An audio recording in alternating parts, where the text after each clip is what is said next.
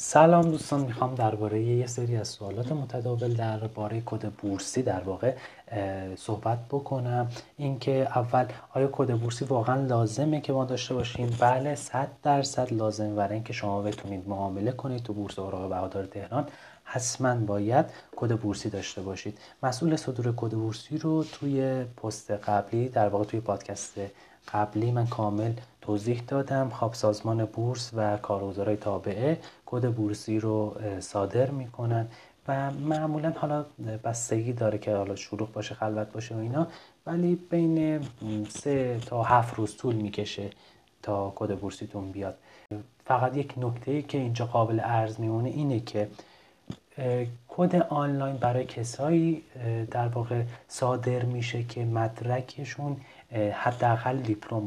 راجع به ساختار کد بورسی صحبت کردم من. کد بورسی با کد آنلاین با کد معاملاتی و با کد سهامداری اینها اصطلاحاتی هستند که هیچ تفاوتی با هم ندارن و همشون یکی هن.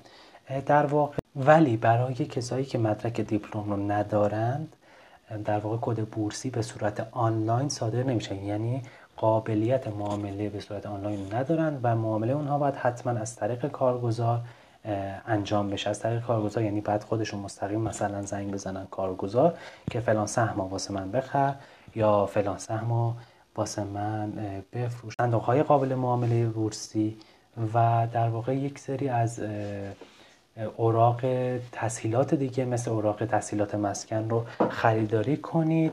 خب این کد بورسی باید بدونید که مثلا رایگان نیست دیگه. هرچند اولش از شما مبلغی گرفته نمیشه. حالا به جز اون ده تومنی که برای سامانه سجام هستش. ولی با هر خرید و فروشی که شما انجام میدین یه کارمزدی از شما کم میشه. و در واقع این کارمزد حاشیه سود کارگزاری ها رو تشکیل بده. نه فقط کارگزاری ها بلکه یه مقدارش هم به عنوان مالیات, مالیات به دولت تعلق می‌گیره. خب باز من اینو توی پست جداگونه کامل توضیح میدم. و اینم بدونید که حالا اینکه کد بورسی دارید لزوما نباید معامله خاصی انجام بدید. اصلا لزوما نباید معامله کنید هیچ تعهدی برای شما ایجاد نمی‌کنه. حالا بمون بذارید اصلا سالهای سال هم بمونه. اگر قبلا حالا به هر نحوی مثلا خواستید اوراق تحصیلات مسکن بخرید واسه وام مسکن و اقدام کردید کد بورسی گرفتید. الان یادتون رفته مشکلی نداره. می‌تونید به کارگزاری ها مراجعه کنید و در واقع اون کد بورسی رو زنده کنید دوباره. اینطور نیست که لازم باشه که دوباره کد بورسی جدیدی واسه شما صادر بشه. در واقع با این کد بورسی شما می‌تونید تو چند کارگزاری مشغول باشید. کارگزاری هم محدودیتی برای شما نداره. می‌تونید چند تا سهماتون رو تو کارگزاری فلان و مثلا چند تا دیگر تو کارگزاری بیسار. حالا اینا رو مثلا داشته باشید. اینطوری نیست که اگر یک کارگزاری هستید حتما و صد درصد و تا آخر عمر سرمایه گذاریتون مجبور باشید که اونجا بمونید.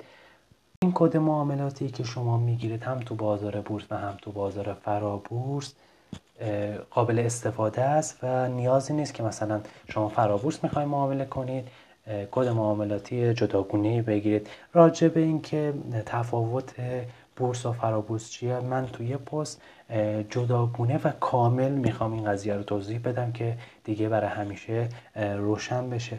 از کد بورسی در واقع شما به غیر از سهام می‌تونید اسناد خزانه اسلامی که حالا با نمادهای مثلا اخزا هستن وجود دارن.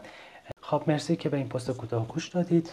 بازم اگر سوالی بود با ادمین که لینکش در زیر این پست هست در میون بذارید و سعی می‌کنیم که تمام سوالات شما رو پاسخگو باشیم.